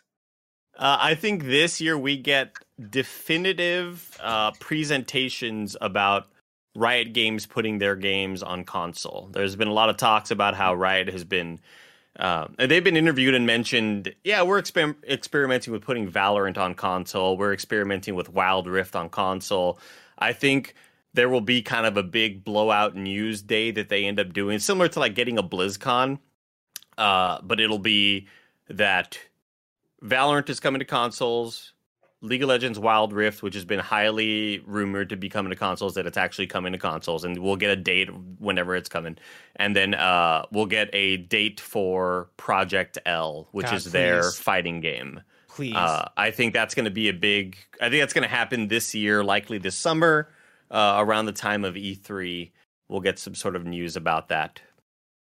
I agree. I, I think with Project L especially, that's a game. I understand why Valorant doesn't come to console day and date, obviously, because that is supposed to be a something that's more akin to a Counter Strike, right? That is a strategic, tactical first person shooter that you want people to have mouse and keyboard to be able to be on par with each other and, and uh, have that competitive nature to it and you know it's obvious why other riot games aren't on console as well. I think project l does change the game in terms of yeah if you launch this day and date on console this game can live there. Like the console could do a lot for the for this game because this isn't the type of game that you need to have a pc for. That pc does any better uh, against console console for for any particular reason. Uh, and i could see that being the thing that leads that charge and then yeah flows into also we're putting this, these other games out on console as well. This is our big push. My question for you andy is what do they call their blizzcon Mm. Ooh, I don't know. Uh, f- uh time, right? Fucking, fucking, uh, uh, right? Something like riot. Let's Day. have a It's I just- was riot. gonna say like the riot day or riot night or something. Yeah. Oh, Riot Night. Riot cool. Night. I like Riot Yeah. Night. Yeah, they're gonna have their version of BlizzCon. It's gonna be Riot Night, and we're gonna get Wild Rift on console, like what release date, um, Valorant on console release date, and Project L. Maybe not a release date, but just a here's a deeper look at it, as opposed to the we kind of were first forced to show it because of leaks. You know. My next one, Xbox finally does what I've been thinking they're going to do, and now think they're going to more than ever. Release a dongle, Xbox Series Hmm. something, and it's going to be a dongle that, that allows you to just plug it in. You plug in a control, or You have to say the controller. letter. You have to You say the haven't- letter D. X- Series D? Xbox Series D. Get that D. uh, no, it won't be D. Um, Will it be Z? Like, uh, it wasn't like Z a rumor. I don't know. Yeah, I, I, X, I- yep, X Series yeah. E. Spill it I don't spill know. it- spill I, I. I wouldn't be surprised if it wasn't a letter. You know what? That's my predictions. It's not a letter. Xbox Series something that's not a letter, and uh, I, I can see them doing it because I, I, I'm to explain what the device is and differentiate it from the others. I think it won't be a letter, uh, but I, I think it's a foregone conclusion. We're going to get this thing. It's just a matter of timing, and I do think it's going to be. I think originally it would have been later than 2022, but I think it will be this year because we're still in such a chip shortage situation, and Xbox if it's not obvious, have been gearing up for just a complete takeover of game releases that has totally started last fall uh, with back to back to back to back bangers. And they're just going to kind of continue that as we're leading into Starfield. They want as many people to be able to play on Game Pass as possible. And they're going to keep giving reasons for people to be able to do that. I don't think that they want to limit their own supply of consoles uh, with how limited the Series S and X are even now. Granted, they're not the hardest things to get now, but they minimize any difficulty to entry uh, to get people playing these games. So I, I think that that'll happen. That also could get them in the conversation of hardware sales up. Like Xbox has been focusing on the Game Pass numbers so much because they're super impressive. Uh, but I think putting out a super cheap dongle, like fifty dollars or less, um, could really kind of turn the tides in like their hardware sales of just being able to put a number out there, being like, there are X amount of Xbox Series consoles uh, in the wild, including these things. I, I just checked my uh, document to make sure it's private because this is three for three now of Tim taking predictions that I also wrote down. Uh, I 100% agree. I could see it. I think it makes sense. I think it is part of the strategy, and I think yeah, it helps them to to, to get Xbox anywhere and everywhere they can, and yeah, smooth out as many barriers as possible in order to get into that ecosystem and play Game Pass games. And so, yeah, I'm surprised. I'm honestly surprised they haven't already done it. Me too. Bye, Andy. Just try, just clearing up my video. Did it get clear? What if they call uh, the chats? I, uh, the one calling this out. What if they call it uh, the XCast for the stick? Oh, that makes, wait, that makes sense. We sue them. All right, just make sure we're on the same page. I so that's I'm ready for a fight. I'm ready for a fight. we sue them or they buy us. Who knows?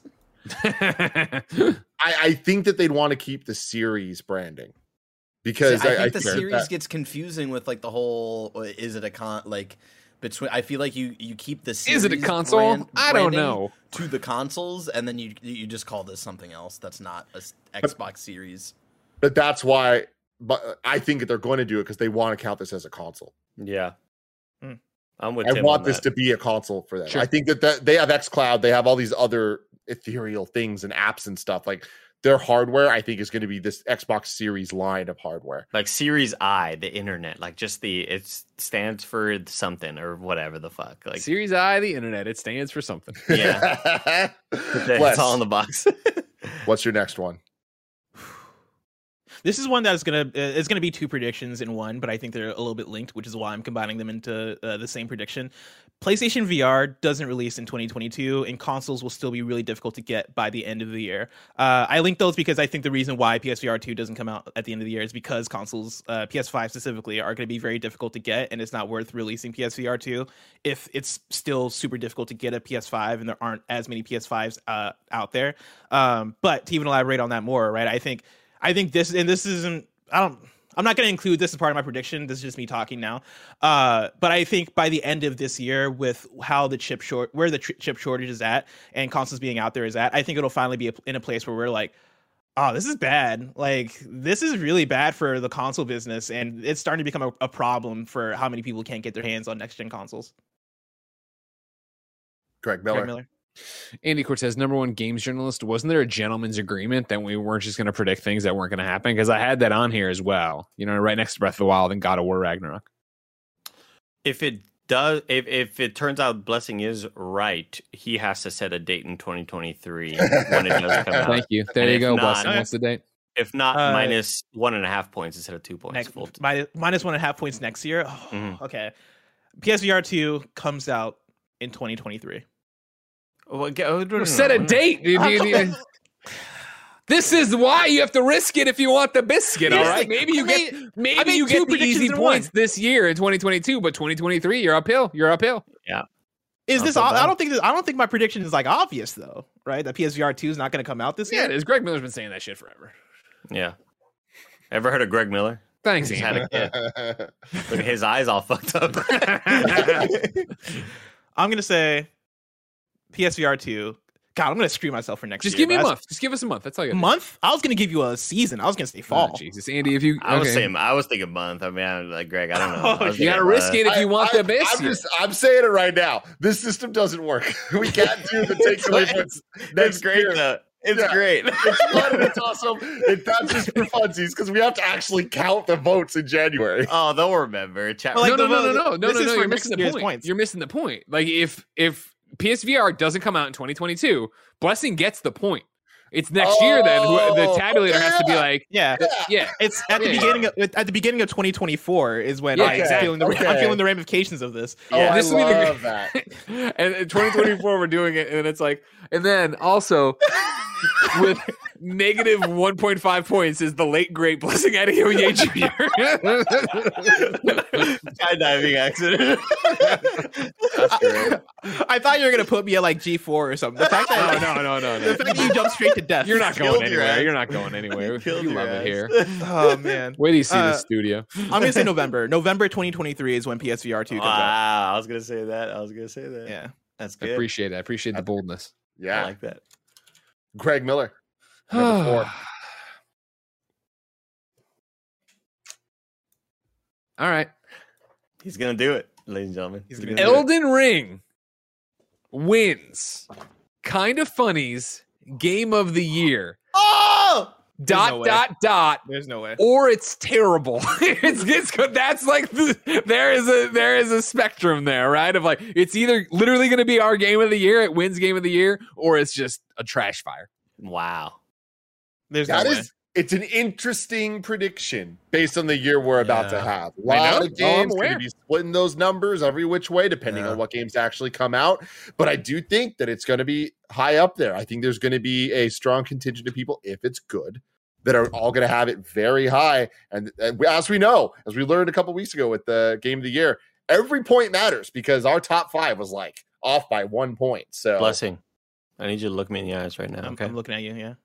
Elden Ring, we both put it at our number six, number five in our top ten, and that way it doesn't win Game of the Year. Greg Miller. That way, Greg. Miller doesn't win. Well, I, I, I, the think- point, the I like right? this, actually. I like thing where with like, uh, especially with how many people voted this last year. If we keep up that uh, amount of votes for the the next year, I don't know if it's guaranteed. Even if both of you put it at number ten, I don't know if it's guaranteed to be number one because I feel like you two are the most hardcore, like souls. That's that's where I'm at. Where it's like Psychonauts two got two Game of the Year votes, and then you know got a couple of other votes, but it was still like pretty low on that top ten list. Like And I, s- I think it will be a Life is Strange True Color situation Yeah. where me, Andy, and maybe a couple other people have it high, People but then taste, yeah. like other people just either didn't play it or couldn't get past the first Yeah. five hours because it's a Souls game, and then like it gets shifted toward the middle because of that. Because as I look through, right, I look through the list of people.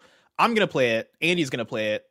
I'm if the game is great, we're probably gonna have it high. But then I get to Greg Miller. Are you gonna play through Elden Ring, and are you gonna like it as much as like I'm trying Like- it for sure. okay? And then like I know Tim's gonna try it. I Yeah, know like I'm not. I'm not. I'm not. It's not going to make my list. Yeah. Like, there is a three percent chance in the world that this ends up in my top ten. And so I go down the list and I'm like, I think I think Elden Ring will make will get in one or two more people from kind of funny into this type of game and probably end up uh, high on their list. But I I think to get number one, you gotta be you gotta be a Ratchet and Clank and be somewhere on everybody's list. Here's what I'm saying. Here's what I'm asking for the people that are to try it. That while you're going through this experience, get into the meta of looking for story meanings and uh d- sort of like lore implications. Because you know blessed we know like the the souls youtubers are going to be like souls youtube is going to be unlike anything you have ever seen this year. When when this game comes out and there's going to be people releasing videos of like i just discovered this. What does it mean for that? Like I've seen all these lore videos from all these different people with different interpretations of what's happening in the story. But it's like it's so interesting that this is going to be happening in real fucking time. This is going to be like unlike anything I've ever experienced in gaming. And like I think if you are in the ground on the ground floor of that, it's going to just add to that experience. It's going to be so awesome. I can't wait for it. Next month. Where are we at here, Andy? Oh damn it! I had mine. I just forgot. Hold on. Oh, uh, this is uh, this is kind of a weird one. Uh, this is kind of weird, but I'm gonna throw it out there. I think Sony is going to make a statement this year about their pursuit of the blockchain and NFT technology, God damn it. and it will be walked back within a couple of months. uh, because of, or maybe not even a couple of months, but just like I, I think enough fans will get vocal about it. I think that Sony still strikes me as a company right now, especially with with Shawn Layden gone, and I, I feel like Jim Ryan has been very like business forward. Um, which isn't a bad thing because Sony's still doing really, really well. But I, I feel like Jim Ryan is the type of person that would want to get in on it and maybe not. And Mark Cerny's going to be like, "Don't fucking do it, Jim." You know, they're going to have that conversation. Tim. they're going to have a conversation. They're going to have a conversation, and and uh, I think it's going to be walked back. I think it's going to be walked back. Don't fucking do it, Jim. Jim, you fucking do this, I'm out.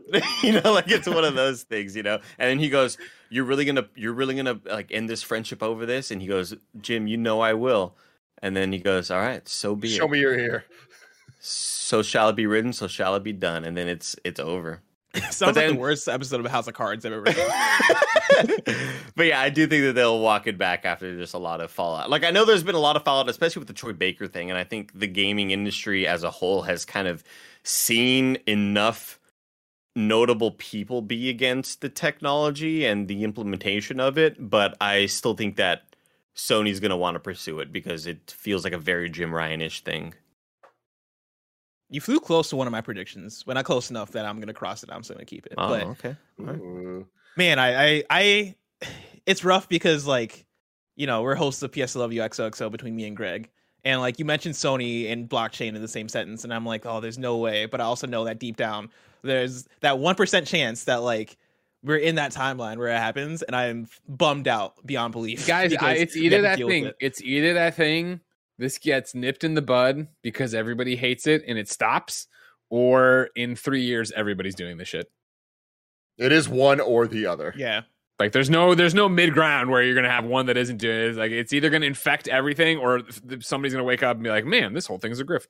Or I think they go for I, I think Soda does the NFT stuff and it becomes their um three month three years down the line we'll go, whatever happened to the whole NFT thing? And it's gonna be their version of when they got like Gaikai.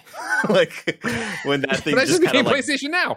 Yeah, but like, you know, you know what I mean. Exactly. Like that was supposed to be a more, you know, that I don't know. I I think the only way they get away with it would be to market it as this is your way to own your digital games and share them between friends or like sell your digital games. I think if they lead with that foot, it'll be a, an easier pill for people to swallow. But the people that are like still in the know, like the people that listen to the podcast and read the news stories, will still be like, "But wait, like no, like that's fine, but also like look at all this other NFT stuff that we don't like. Like why are we still doing this?" But everybody else, everybody else is gonna go, yeah, but like I can sell my digital games back to PlayStation and use that money to then buy another digital game, and I think that might be where I, I think that might be how they how well then not, even- let me not even say they specifically. I think this is how you push the conversation if you're a developer or if you're trying to push a you think store that's in the that way. gateway drug. Yeah, I think that is the it's the it's the weed, it's the gateway drug to to NFTs.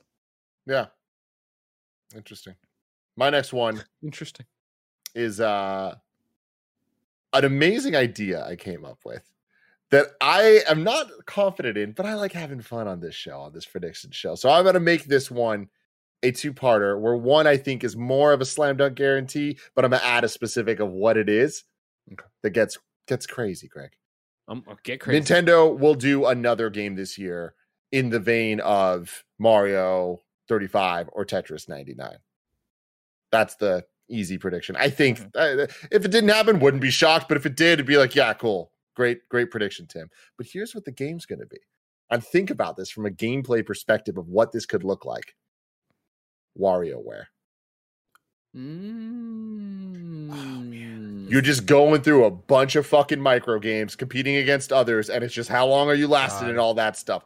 I'm a little hesitant about it because they just released they just released the new WarioWare. Is there and an there's not yeah. that's that's the thing is I don't know if there's an anniversary. I'll look it There wasn't a Tetris anniversary. Like I, there doesn't have to be. that's true. uh, that's true. But counterpoint to myself, them releasing WarioWare last year proves that they at least remember it's a franchise. So so it's like they're, they, I wouldn't be surprised if they're like, oh hey, we had a lot of ideas from this. Like, why don't we?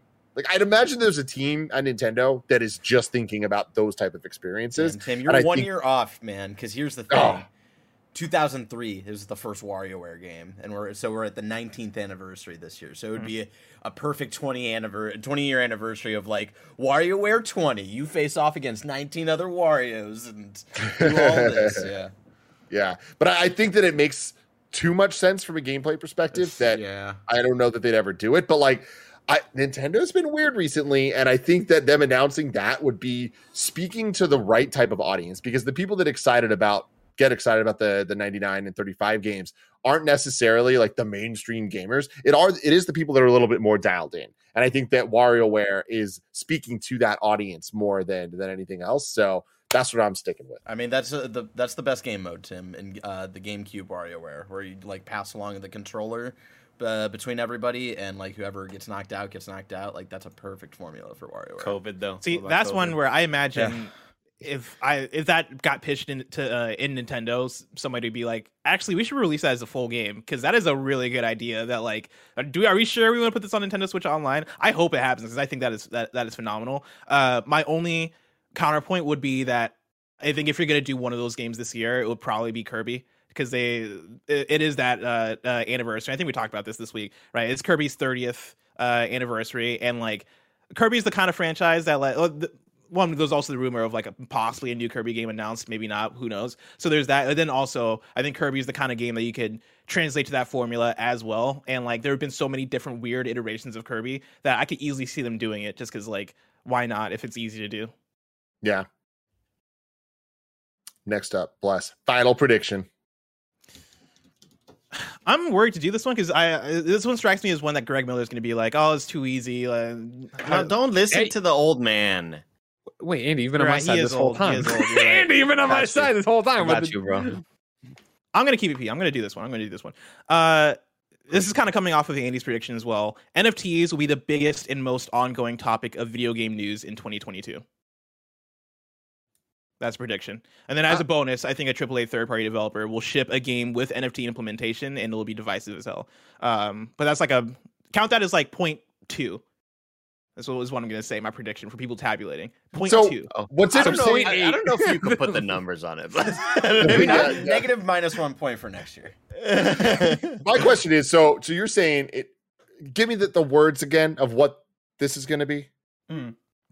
NFTs will be the biggest and most ongoing topic of video game news in 2022. So by the time we get to the end of the year, when we're talking about what were the big biggest news stories of 2022, we're gonna go, oh, obviously it was it was NFTs. And the way that last year we're like, obviously it's the Activision Blizzard fiasco that's been on that, that's been going on for the last six months. I think NFTs will be that for this year. I think the talk about NFTs is gonna get bigger and bigger and bigger throughout the year. Um, and by the time we get to the end of the year, it's gonna be that it's, it's gonna be the big thing, the big There's gonna be like a year. story a week or two on Yeah, Games exactly. Daily. It's massive. Greg, Greg Miller, question for you. Yeah. We're flash forwarding to December 2022. Sure. And we're looking back. Can't believe we the lost words- this year. The words Bless just said, talking about this type of news story. Do you think it goes to NFTs or do you think it goes to acquisitions and their ramifications? I mean, you're generalizing a bit with. I, I think NFTs have a great shot at it because I think of loot boxes, and I think of where loot boxes are, and I think of microtransactions, and I think of season passes and stuff like that that we've seen come and go. Right. Um, acquisitions is an interesting one because I think acquisitions. You know, I I can't imagine Microsoft making a bigger acquisition this year than Activision Blizzard, and so then. If we were there, I would think we're talking about the ramifications of Activision Blizzard when we get to uh, December. I don't think Sony's going to answer the way people want them to answer with a giant acquisition. I think they're going to double down on what they already do. So I would think it's and and in what you just said, column A or column B, I would go. It's going to be the NFTs. Yeah, I think the thing with with uh, acquisitions too, regarding like the bigness of the news story, I, I like the biggest news story we've ever done on KFGD. I think is the Activision Blizzard acquisition. Uh, but I think when we're talking about ongoing topics and how things stay in the news, you know, by the t- by, uh, like this week already, right? Like we're already having headlines that aren't about Activision Blizzard anymore, and that's because like nothing can be a headline for every single day, multiple me- weeks, multiple months in a row. But I think the fact that we're going to be talking about NFTs nonstop is going to keep it in our in our brains more, and it's going to be a thing of we're going to get later into the year, and people are going to be tired of hearing about it. And we're going to be tired of talking about it. I think it's going to be one of those ones. Whereas the active acquisitions, I think, are more flashes in the pans uh, in terms of news cycle, not in terms of like gravity of the situation. But Sure, but you talk about yeah. it and we move on. Exactly, it, we move on becomes a thing. Whereas thing. NFTs are just like we're talking about with loot boxes. That first year of Kinda Funny Games Daily, I remember people being so sick of being and Andrea and Gary talking about loot boxes. Yeah. I, I think they're going to be closer than we're kind of talking about here because I, I do think that we're going to talk about NFTs a lot, but I think that the ramifications of the acquisitions and whether or not this is exclusive, whether or not that's coming this to that, blah blah blah blah, like all that stuff. Like thinking back to the Bethesda acquisition last year and like how much conversation came from that, not just from when it was first announced, but like over time. I, I think that we're just like multiplying that by a bazillion when it comes to all the Activision Blizzard stuff and whatever else is to come. And I think that that's that's the other thing is I don't think this is the end of this. There's going to be so many add-ons to the last story that just happened. There's going to Yeah. be so much, so many more clarifications on another article the next day. Yeah. Yeah, but we'll see. This is going to be a fun one to grade next year.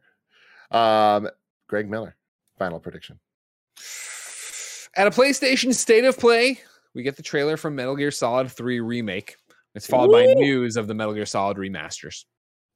Ooh, I think that I think that Virtuos rumor is true. I think the time is nigh to pull the trigger on that and get that out there.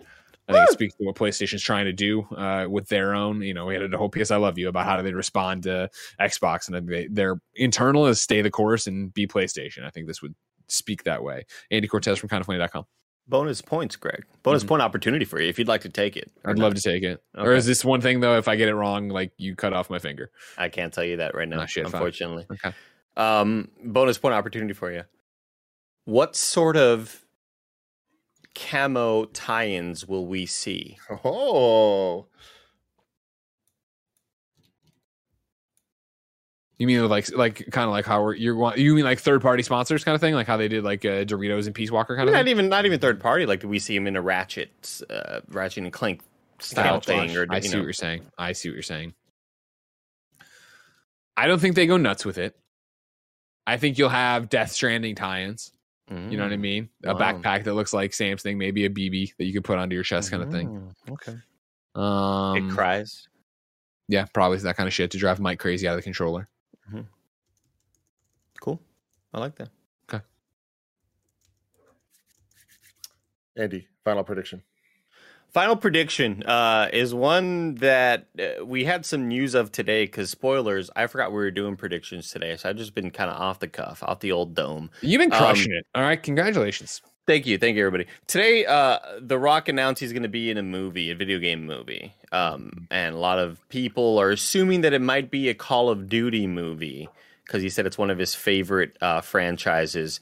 I'm going to predict that. Uh, I'm going to agree with that and say that it is a Call of Duty movie, and he will be in the next Call of Duty Black Ops game that will come out uh, whenever the the following year. He will be like the lead actor in the Black Ops video game that comes out. That'd be wild. Interesting. I had in mind. I had in mind the the Rock's video game movie is Fortnite. I thought. I think he's going to be in a Fortnite movie, Andy. I think that Hmm. too. I can see that. He's gonna be can see that. playing. What's his character's name in Fortnite? The The Federation. Foundation. The Foundation. A lot of people are on Twitter to think it's going to be Gears. That's just because he looks like a Gears character, though, right? Well, I He think it, but I think that's also like another game that he really likes. He has the same proportions as them. yeah. this is interesting because Fortnite officially has a movie being made. Do they? I didn't think that. I hadn't. I, don't, was that I didn't know uh, that. that wasn't the f- the fake news story, right? Where the story was that it was gonna have a sex scene in it. Well, yeah, that, that, that was fake, but like Yeah. the movie existing. I don't remember if it was just Spice in some sex. thing. Sprinkle in the sex. but then a Call of Duty movie, like I, I think we're far away from that. Really? Just IP wise and stuff. Yeah, like I, I don't know, like who would be the making acquisition. that, and all that complicates it even more. oh, really? Oh, I just meant like I mean, I don't. I don't think the acquisition or anything really changes that necessarily. Would it? Not necessarily, but like just I, I can imagine there's just a lot going on. Sure, so then okay. also leaning into movies when to my knowledge they haven't really before. Like we've got like Skylanders, like obviously the show. There's the that's all I'm thinking about Skylanders. There's the Crash Bandicoot like crossover thing. But Activision movies and TV stuff. Let, let me sprinkle in some sex, Tim. Here comes some sex. This is the first year uh, that we will. No, fuck. I'll save this for 2023. Never mind. There's not a chance you remember this. Andy, Andy, is sex sort for subtext? Is that what you're going for here? Is just No, no, no, no, no, Okay. no, no, okay? no. I was I No, was talking- he's sprinkle talking in about some sex and say that we would get an announcement of some sort of official Overwatch show because Mhm. even though Microsoft just acquired Activision Blizzard, I think uh, a lot of people at Activision Blizzard are like, "Damn, Riot's been killing it." With uh, you know, they just put out Arcane, and that's incredible. That became we've we've had the ingredients to have this amazing meal to stuff down our faces, and we just haven't done anything with it. Feed us, satiate us. Yeah. I would say this is the year that, like, even though they don't have anything planned, Tim, Mm-hmm. even though they're not in pre-production, it's like, hey, we're putting out an Overwatch show. Yeah. like, we're committing to it, sort of thing. You know. I like it. I hope. My final prediction. It's an oldie, but a goodie. And I still think one day it's going to happen. I think it only hasn't happened because of the pandemic and everything. Xbox Game Studios, which now has expanded, Just a bit. will make a Marvel game that's exclusive to Xbox in, in the same style that Insomniac has done for PlayStation. And sure, we've talked about this forever. And Greg, what did we always predict it would be? Wolverine. You got me Hey, sold. You sold me on a Wolverine. I bought all the hype, and you were kind of correct. it. You were I kind of close. believed it. I believed it, but it was Insomniac, which is really exciting, and I'm I, like uh, probably best case scenario for me personally, actually. But I do think it'll be a Marvel game. What is it? I don't know. Doctor Strange. I don't know, but I do think that it, it it won't be the most familiar things that we have. Like obviously, Guardians and Avengers are taken care of. Spider Man, Wolverine are taken care of. I can see it being an X Men game Mm. like a like a full on X Men game. And I think that the world is is gearing up and getting ready to have X Men back in their lives. I don't think it'll be Fantastic Four. Mm. Tim, Why not? Daredevil or I don't know. Moon Knight? See, th- th- those are both interesting. I just I think that they'd want to swing like bigger. A, te- a team based kind of thing. Yeah, Yeah, that's fair. I don't want that. I don't Yeah. want a team. I just want one dude, Barry. Yeah. I just want one. I d- dude, just I want would. sexy dude. I just want one sexy, Sexy Moon gal. Knight. Just one sexy Moon Knight to control. You know what I'm saying? yeah. I think Daredevil Isaac. has a chance. I think Moon Knight does not have a chance. I Moon Knight really being good in the Daredevil. game, I think does have a chance. Yeah, What about Team Cherry Moon Knight? Solid Knight. It's a joke. Fuck up, Yeah. Yeah, we'll see. But but I do think that we're going to get an Xbox first party studio exclusive Marvel game. Okay. That'd be really cool. Announcement, right? Just like a hey, Just an announcement. happening. Yeah, yeah, it's not happening this year for sure, for sure. But uh, the announcement would be this year. I want to hear more about that MMO from the DC DC UO team. Yeah. Do you think we hear about that more this year? No, well, maybe, but I doubt it. Hmm. I would think that's further out. Can you can you uh, elaborate, Greg? What do we? There was a rumor going around, I think, while I was gone, that the team behind DC uh, UO, of course, one of my most played games of all time. No, they changed their name again. aren't they? Again? Oh shit! Yeah, because they were Daybreak on uh, Studio Money. Uh, here it is. Dimensional Ink Games. Oh, and Day DC Comics MMO by Day- Dimensional Ink Games and Daybreak Game Company. So I guess Daybreak. I don't know. They they were they were Sony Online Entertainment. Then they became Daybreak as part of the Daybreak company, and now I guess they're Dimensional Ink Games underneath Daybreak. I'm rusty. Anyways, uh, they made DC Universe Online, of course, and then yeah, there's this rumor now that, uh, or not even a rumor, I guess, the fact that it was in. I'm, I'm reading from PCGamesN.